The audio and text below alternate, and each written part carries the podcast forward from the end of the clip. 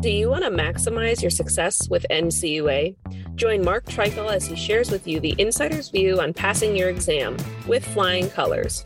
The With Flying Colors podcast is sponsored by Credit Union Exam Solutions by Mark Treichel.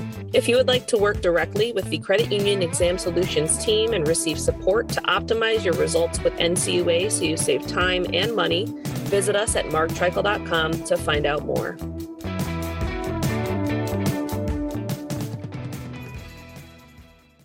Hey, Mark Treichel here with Flying Colors. Today I am tackling another topic from NAFCU's letter to NCUA that they wrote on August 16th to Frank Kressman. And this is NAFCU's annual NCUA. Here's what we think you should change to the Federal Credit Union Act, which of course would require Congress to change and or regulations.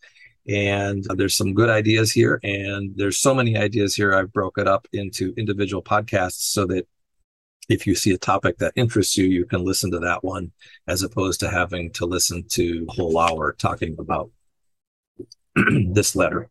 Because again, NAFCU put a lot of time and effort into this, and I want to give it its appropriate attention and consideration. So today, I am going to speak to their proposals rel- relative to federal credit union bylaws 701.2. By the way, shortly before I retired, bylaws were changed. And I'll just say this that credit unions tend to want to change in some instances the word happy to glad and you really can't do that in your bylaws so that's why they have standard bylaws and non-standard bylaw amendments that have been vetted thoroughly by NCUA to ensure that they're legal and within the confines of the Federal Credit Union Act. That's why when you try and tweak your bylaws, you find out that you really can't do that. You have to go to the cookie cutters. NAFCU and CUNA lobby for changes that make sense in their eyes, in the eyes of their constituents, and then NCUA over time moves that, moves moves the bylaws. It's not a very nimble process, and NAFCU points out that they think bylaws should be changed more frequently. And uh, in their letter, they say NAFCU continues to advocate for greater flexibility for credit unions to develop bylaws that cater to, to their unique fields of membership and dynamic member needs. The NCUA should revisit the bylaws on a more consistent basis to identify and reduce confusing bylaw provisions and to incorporate technological advances.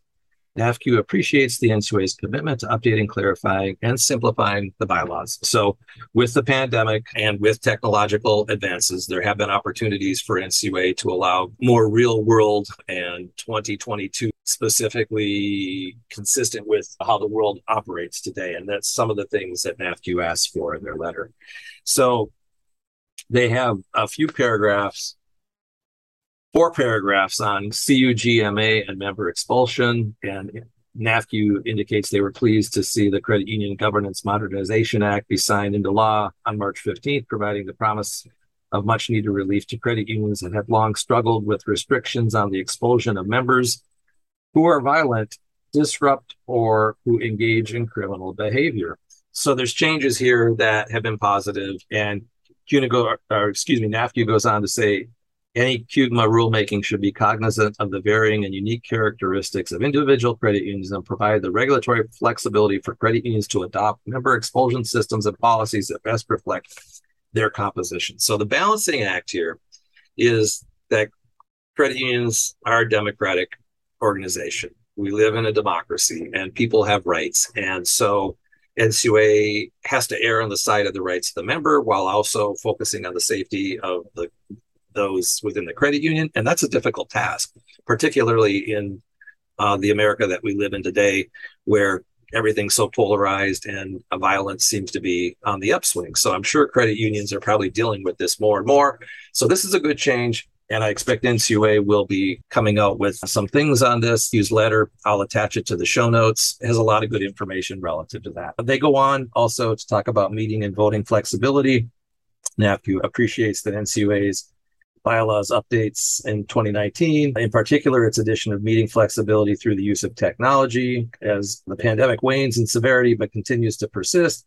NCUA should remain open to additional meeting and voting flexibility as technology evolves, so long as comprehensive cybersecurity measures are in place. The NCUA should make permanent the bylaw flexibility that was issued during the pandemic, and specifically, it should remove the requirement that NCUA guidance prior to invocation of the emergency exception in the in-person quorum requirement.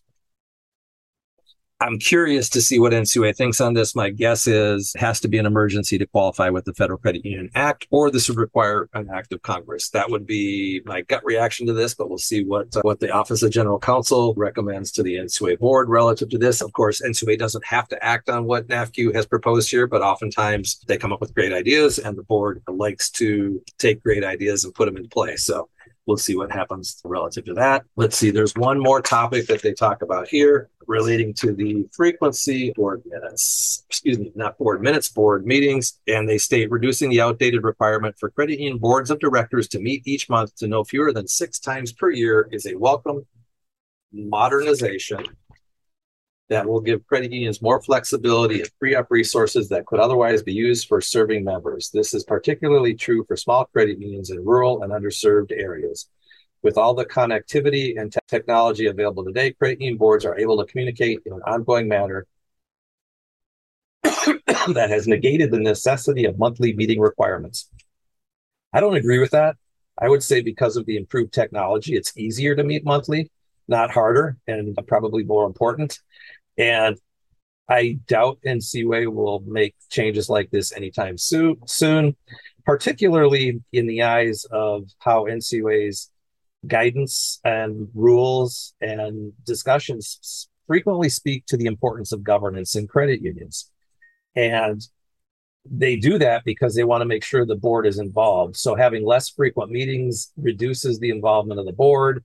And while there may be some at NAFCU and in credit unions that think less board involvement in a credit union would be appropriate.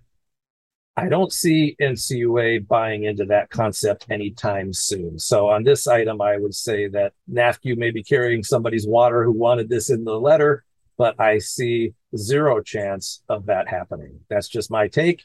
That's it on this topic. I appreciate you listening. I hope that you'll listen again soon. And this is Mark Treichel signing off with flying colors.